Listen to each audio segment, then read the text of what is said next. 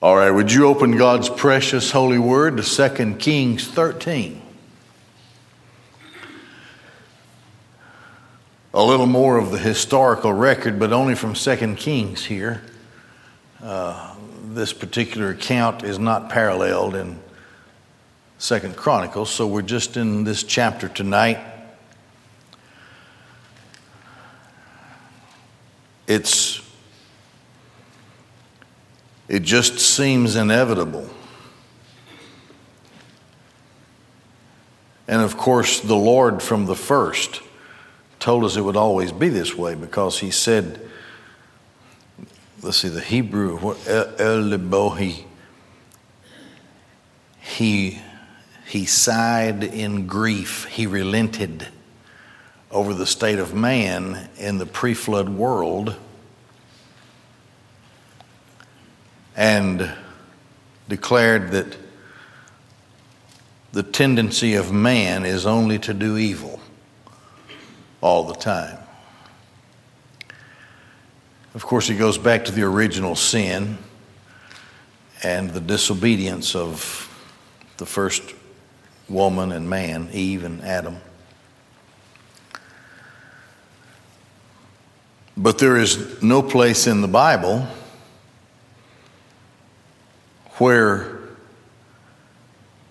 goodness endures.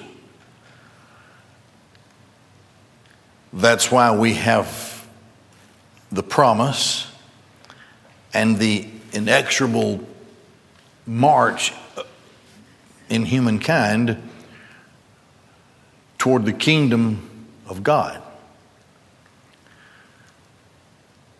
In which there will be nothing but righteousness for those thousand years until the, the brief rebellion. At the end of those thousand years, it's interesting because for those thousand years, Satan is bound for that time. There are people, there are people who are born, there is procreation of the human race that continues in the millennium. They have no, they have no access. They're not in any way tempted by Satan because he's locked up. It's just the human race, and they do have personal access to the King of Kings, the Lord Christ. He's seated on the throne. And when you study the millennium and all of the chapters and verses that are given to us about it, the nations, and interestingly, there will be nations, various nations, in the millennium, they are required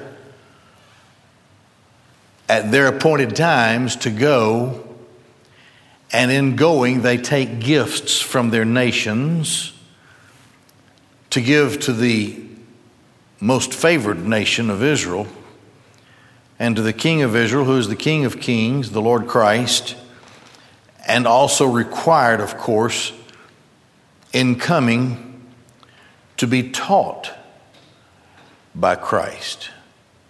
It's a very interesting study.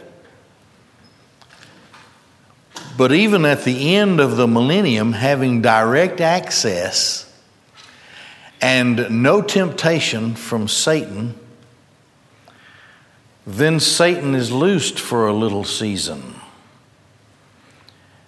and a certain amount of the human race who had otherwise never known any kind of, of a sinful administration or evil rule or whatever, ministered to and taught, no doubt, by resurrected saints of the church.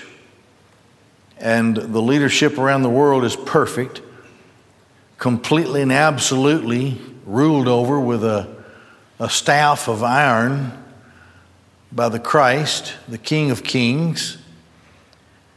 And for all of the, for all of the favors and so called perfection that exists during the millennium, there are still certain ones who rebel against the Christ at the end of the thousand years. And there's a brief war, which literally brings an end to the first heaven and the first earth. and it, it, it blows up, it dissolves, and emerging from that is the great white throne, and then the new heaven and the new earth to be created out from that. Now, I'm saying all that to say this. With King David, Israel got such a great start. Now, he sinned and he acknowledged his sin. But he was a man who is in pursuit after the heart of God. He was chasing after the heart of God. That's what the Bible says. And so the nation became prosperous. The people were blessed. And King David was a good king. Then came Solomon, who failed along the way. And after King Solomon, the division of the kingdom, the northern kingdom of Israel, the southern kingdom of Judah, the capital city of Samaria, the capital city of Jerusalem. And right off the bat, Jeroboam, the first king of the northern kingdom of Israel, leads the people into heinous sin. He establishes a careful reading leads us to understand that he had this feeble attempt to create something like the temple worship in Jerusalem so that the people would not feel forsaken in the northern kingdom. And so he made some he made some images that in his mind would help the people remember Yahweh, but those things became idols and then of course the people just collapsed into idolatry. And there is never a good king in Israel. Now, there is one who we've read about him long ago who, who instigates and implements a little bit of, uh, of uh, revival, I guess you'd say. But they just slide for the centuries, the decades of their existence, they just slide further and further into idolatry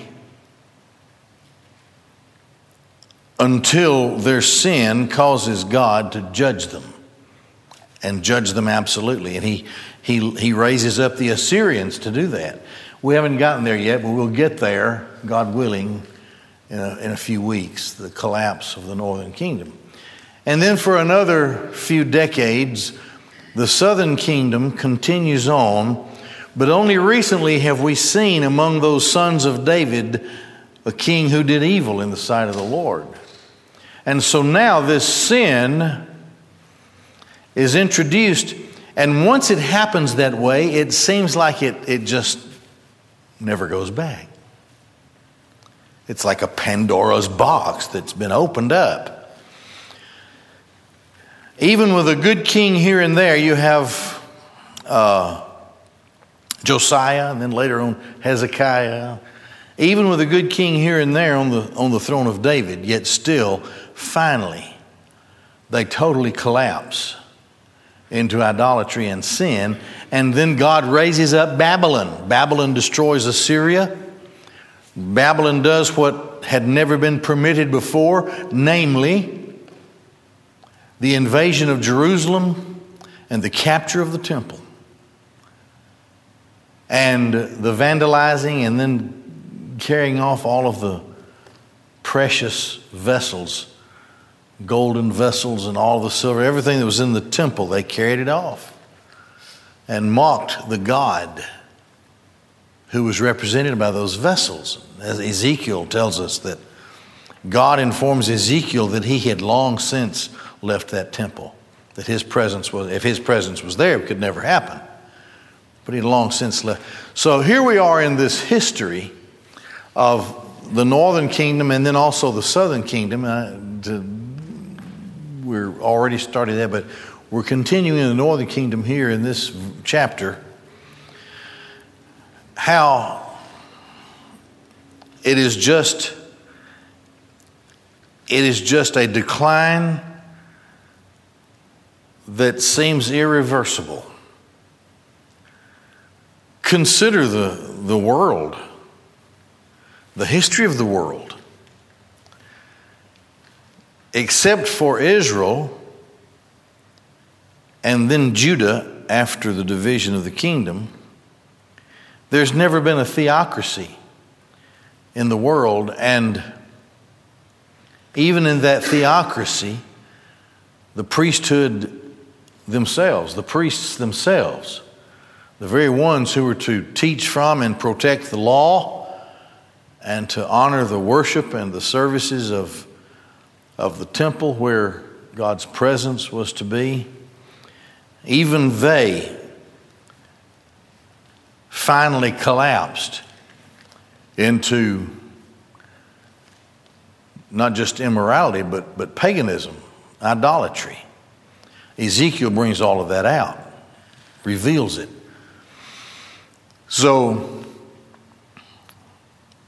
throughout history, and that's, that's the only theocracy there's ever been. Now, there have been in the Western world since Rome, especially after the Reformation, there have been nations who have tried on a national basis to honor the church, but a state church never works. It, it gives power that is not power defined in the New Testament, it's a different thing. It's, it's an amalgamation of worldly principles and something out of the Bible or out of the New Testament, but never works. Because all of those churches finally end up in, um, in unbelief, in liberalism, carnality. And, um, history shows that. The birth of our nation came about because there were God fearing Christians who were wanting to escape religious persecution that was coming upon them from the so called church itself.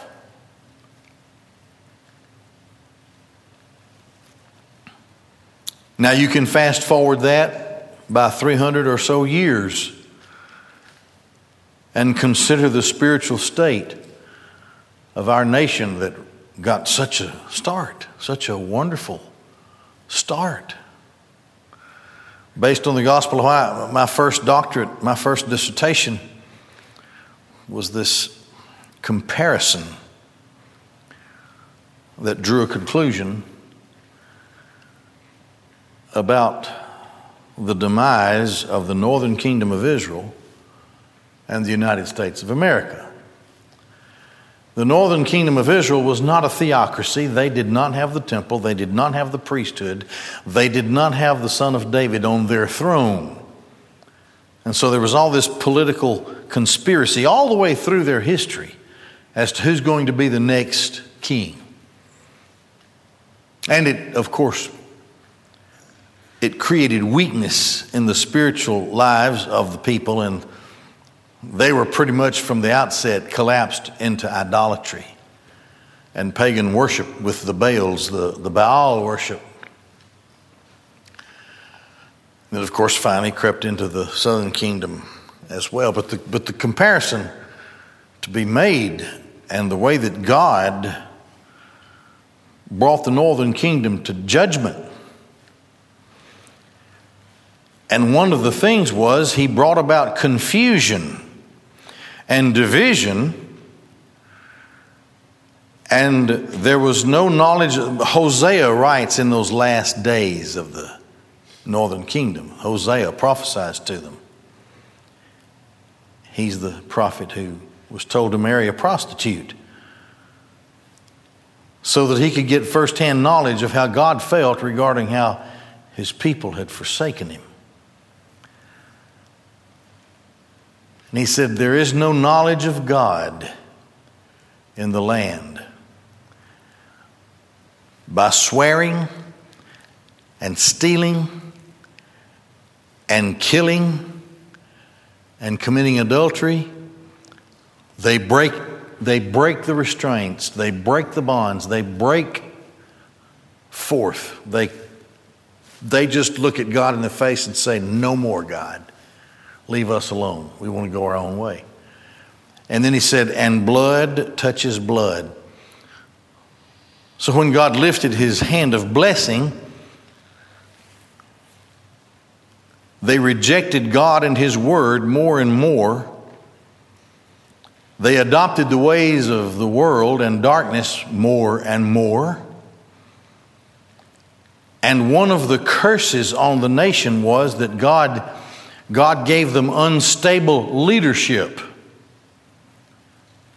So that I think it was like in the last 20 years of the northern kingdom of Israel, I think it was in the last 20 years, six different kings sat on the throne. It was total confusion. There was no leadership. In the time of Jeroboam, we'll get there, God willing, in a couple of weeks. Jeroboam the second in the northern kingdom, God permitted them to, to be raised up to the pinnacle of world power in their world in that day. And they were unquestionably the strongest economy and the strongest military and strong leadership from Jeroboam second. And God says, The more you were increased, the more you sinned against me. The more I blessed you, the more vanity there was in your heart, the more pride that existed and swelled up in your lives. And it talks about they lived, they lived in these expensive towers and they had ivory, uh, they, they were on uh, sofas of ivory and all this kind of, the riches were flowing and all of these things happened. And they became so wealthy and, and so blessed that they turned their interest to themselves and their own fleshly lusts, and it brought about destruction. Assyria swept upon them and captured them, and they didn't even realize that they had gotten so weak because of the judgment that came. Now, the process that brought them to that continues here in this passage of Scripture. So we start out in 2 Kings 13. That's not where we're supposed to be.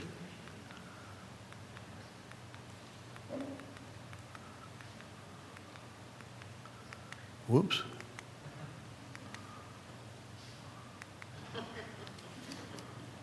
I'm getting a busy signal, Lord.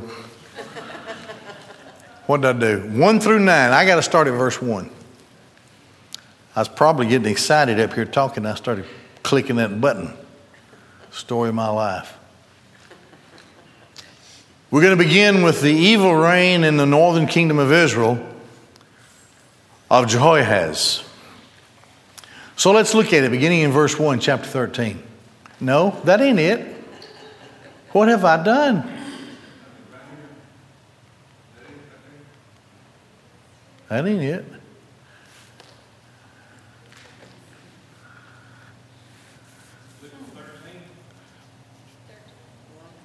Yeah?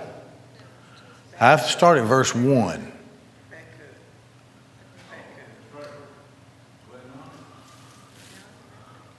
I didn't bring my phone with me. Yes, sir. Now let me go to the next one and see if I go to verse 4. I'm going, huh? Thank you, Jesus. Here we go. Devil don't want you to hear this. In the 23rd year of Joash, the son of Ahaziah, the king of Judah. Now he reigned for a long time in Judah, southern kingdom. Jehoahaz, the son the son of Jehu, reigned over Israel and Samaria 17 years. Here we go again. He did what was evil in the eyes of Yahweh, and he followed the sins of Jeroboam the son of Nebat, which he caused Israel to sin. And he did not turn away from it. Now, this goes all the way back to Jeroboam, their first king. We've seen this before from time to time how the new king who is going to do evil how it's pointed out that he just kept on doing what Jeroboam started. How hot hell must be for Jeroboam the first. Because he's the instigator, he is the first big influence in his rebellion against the house of David and against Rehoboam, the grandson of David. And in that rebellion, he leads the people into a, a false religion that he's trying to make look like temple worship. And it's not of God. And when it comes from the heart of man, it's always man made religion and worship is going to make a mess of everything and everybody. And here it is. He followed the sins of Jeroboam. This is idolatry. The son of the when he called Israel, caused Israel to sin, he did not turn away from it. Yahweh became angry with Israel. Now, this is during this, this king Jehoahaz. He delivered them into the hand of Hazael, the king of Aram, and into the hand of Ben Hadad, the son of Hazael, all the days. There is another thing that even the church doesn't really pay enough attention to, and that is the absolute sovereignty of God.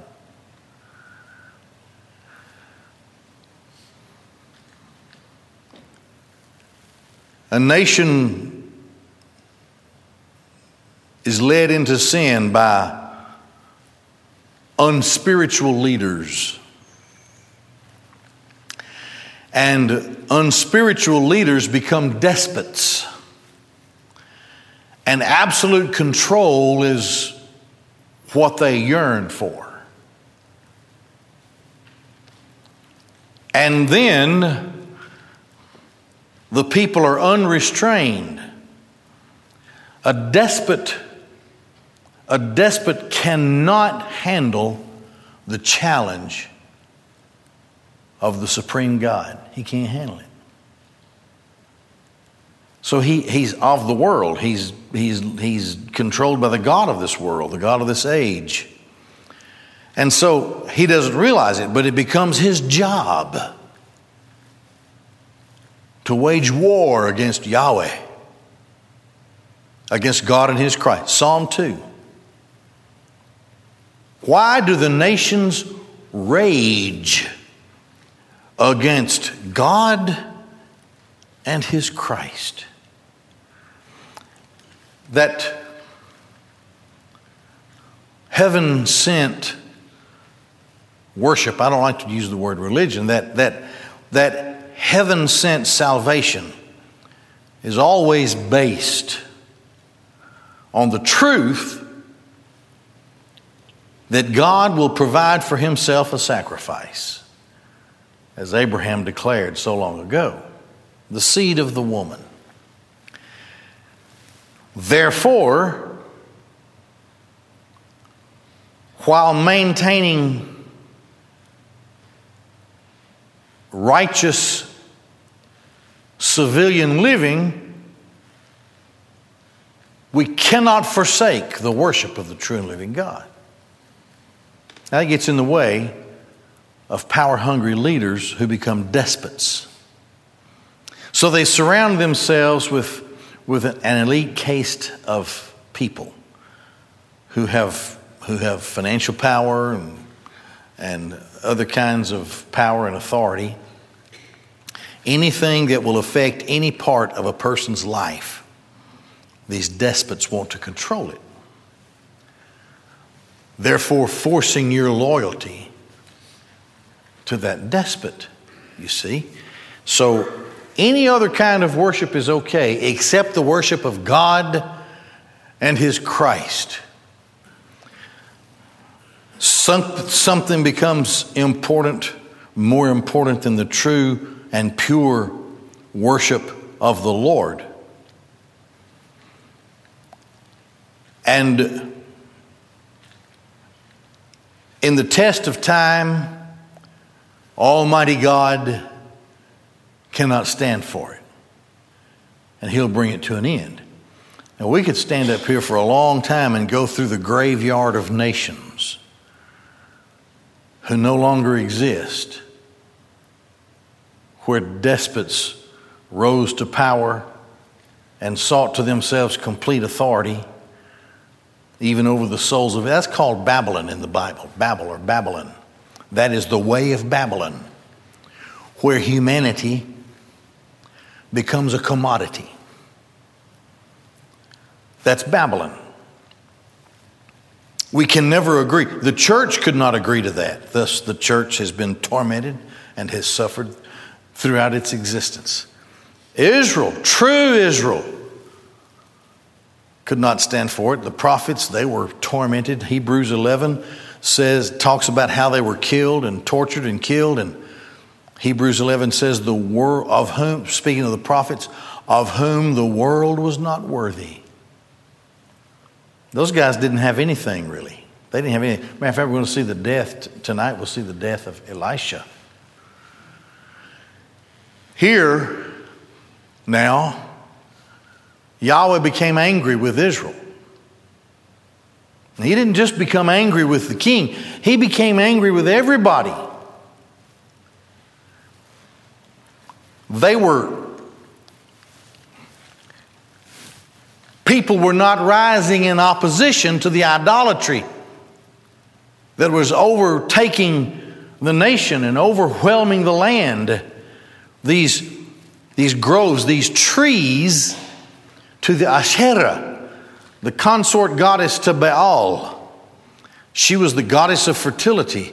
And people would dedicate some kind of tree, and if it wasn't a tree, they would build a post to Asherah. And it was around in those trees where this horrible, immoral, so called worship would take place. And everybody, everybody had it in their yards and anywhere across the village.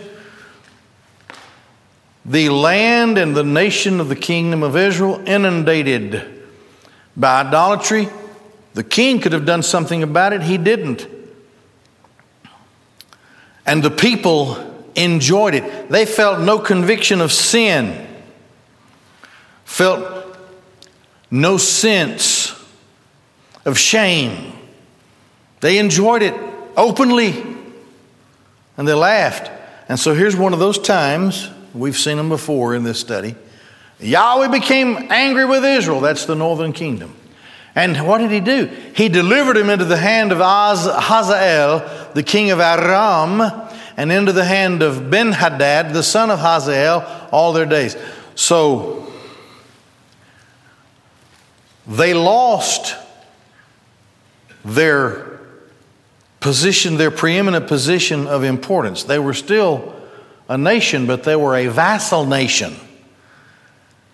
And these Aramean kings was sucking the life, the economic life out of the nation. And they could pretty much do with whatever they wanted to do. Now, this, that one verse covers several years about how the people suffered. But why? Because Yahweh was angry with Israel. How does he punish them? He brings on another nation and, and subjugates them. He, he makes them subject to a foreign ruler a foreign power. And Jehoahaz prayed before Yahweh. And Yahweh hearkened to his prayer. This guy, Jehoahaz. For he saw Israel's oppression, for the king of Aram oppressed them. Yahweh gave Israel a deliverer, a savior, a deliverer, and they went free from under Aram's hands, and the sons of Israel dwelt in their dwelling places as yesterday and the day before. But here's the thing about verse 5 that doesn't happen for quite some time. The king, who was responsible, really, partly responsible, for the terrible condition, the spiritual condition of the people, because he didn't come against it as the king,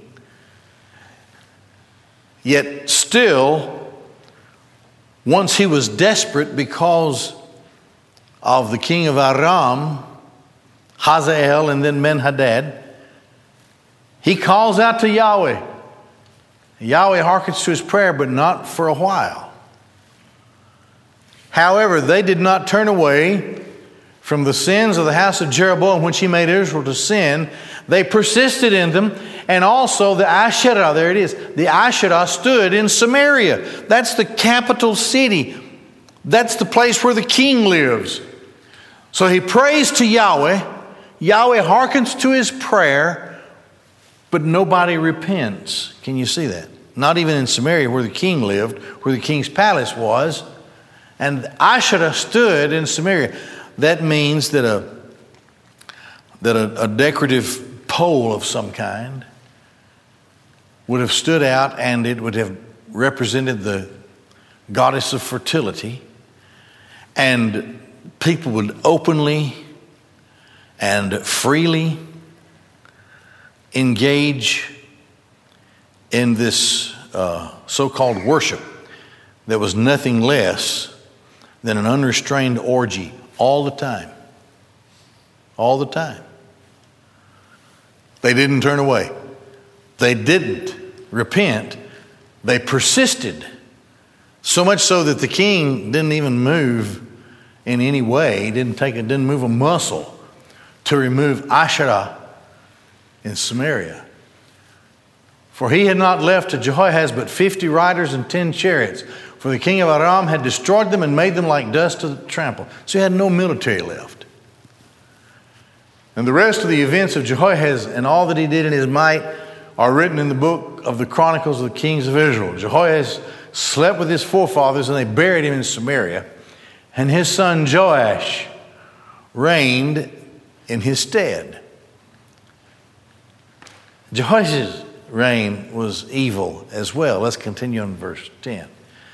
In the 37th year of Joash, the king of Judah, Joash, the son of Jehoahaz, reigned over Israel in Samaria 16 years. Joash, the king of Judah. I said that, didn't I? The king of. So we're, we're, we're still looking at the contrast.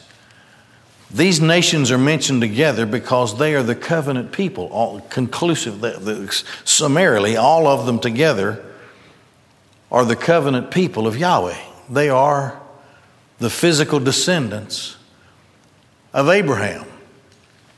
So now this next king comes along. He reigns in Israel, Samaria, for 16 years. Here we go again. He did what was evil in the eyes of Yahweh, didn't turn away from all the sins of Jeroboam the son of Nebat, which he had made Israel sin. He persisted in it. He promoted it. He enjoyed it. He persisted in this terrible, terrible behavior. The rest of the events of Joash and all that he did in his mighty deeds, how he fought with Amaziah, the king of Judah, are written in the book of Chronicles of the Kings of Israel. Joash slept with his forefathers, and Jeroboam sat on his throne, and Joash was buried in Samaria with the kings of Israel. Doesn't say much about him. He's just the same old bad guy like the rest of them. Now, we haven't heard from Elisha for about 50 years at this point, if you consider this time span from the last time we studied Elisha. He's very old and weak and sick now at this point. And although God doesn't take him away in the same grand fashion that Elijah was taken away, there's something grand about his death and burial. So let's look at it. His final prophecy and his death. Now, Elisha became ill with, Ill with illness that he was to die from. And Joash, the king of Israel, went down to him and wept on his face and said, My master, my master, Israel's chariots and riders. The king knew how many times Elisha, the spiritual power of Elisha the prophet, saved the kingdom. He knew this. And he does at least make this statement that really the true power of Israel did not rest in chariots and, and cavalrymen or whatever. It rested in the spiritual power of Elisha. Proven, proven throughout his life. We, we know all that happened in his life. We've studied it. Elisha said to him, Fetch a bow and arrows he fetched him a bow and arrows. He said to the king of Israel, Place your hand on the bow. He placed his hand, and Elisha placed his hands on the king's hands. And he said, Open the window to the east. and he opened it, and Elisha said, Shoot. And he shot. And he said, This is an arrow of salvation from Yahweh, and an arrow of victory over Aram. And you shall strike the Arameans in Aphek until they are completely annihilated. This is like the final prophecy of Elisha. And he said, Take the arrows, and he took them. And he said to the king, Now strike the ground. He struck three times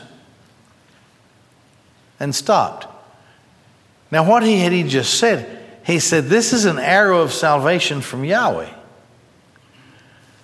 See, this should have made this guy happy. But he was sort of nonchalant in the way that he struck the ground. He only struck the ground three times and then he stopped. And the man of God was incensed against him. And he said, You should have struck five or six times.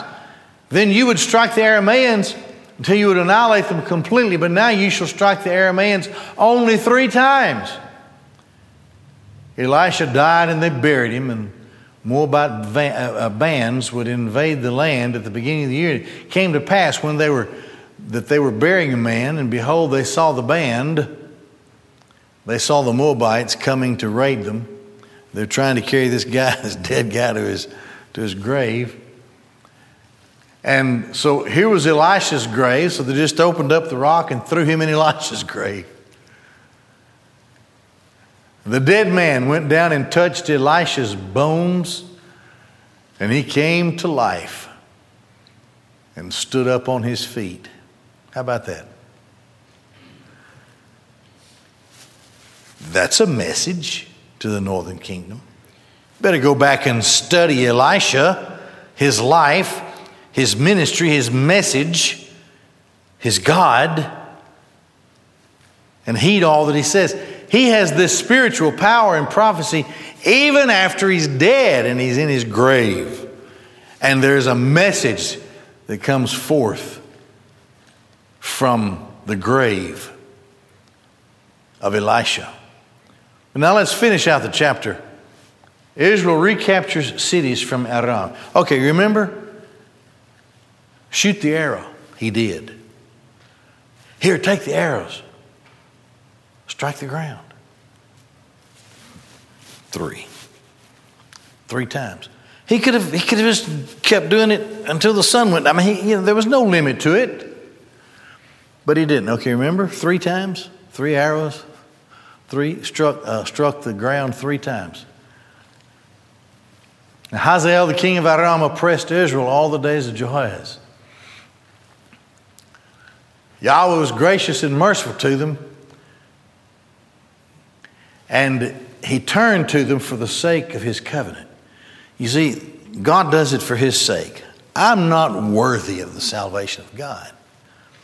But God has declared from time immemorial that I'm of His elect, and whatever He see, He everything is is for His sake, for His name's sake. It's all about God, and here it is, all about God. The sake of His covenant with Abraham, Isaac, Jacob, He did not want to destroy them. He did not cast them off from His presence until now. And Hazael died, and his son Benhadad reigned in his stead and Jehoash, the son of Jehoahaz.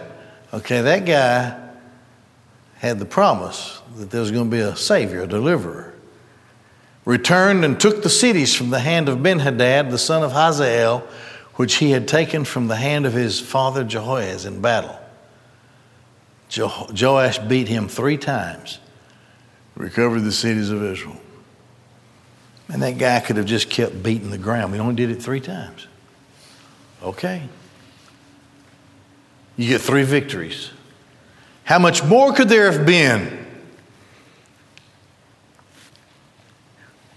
If only we would have absolute faith in the absolute sovereign God who is in absolute control of every man's heart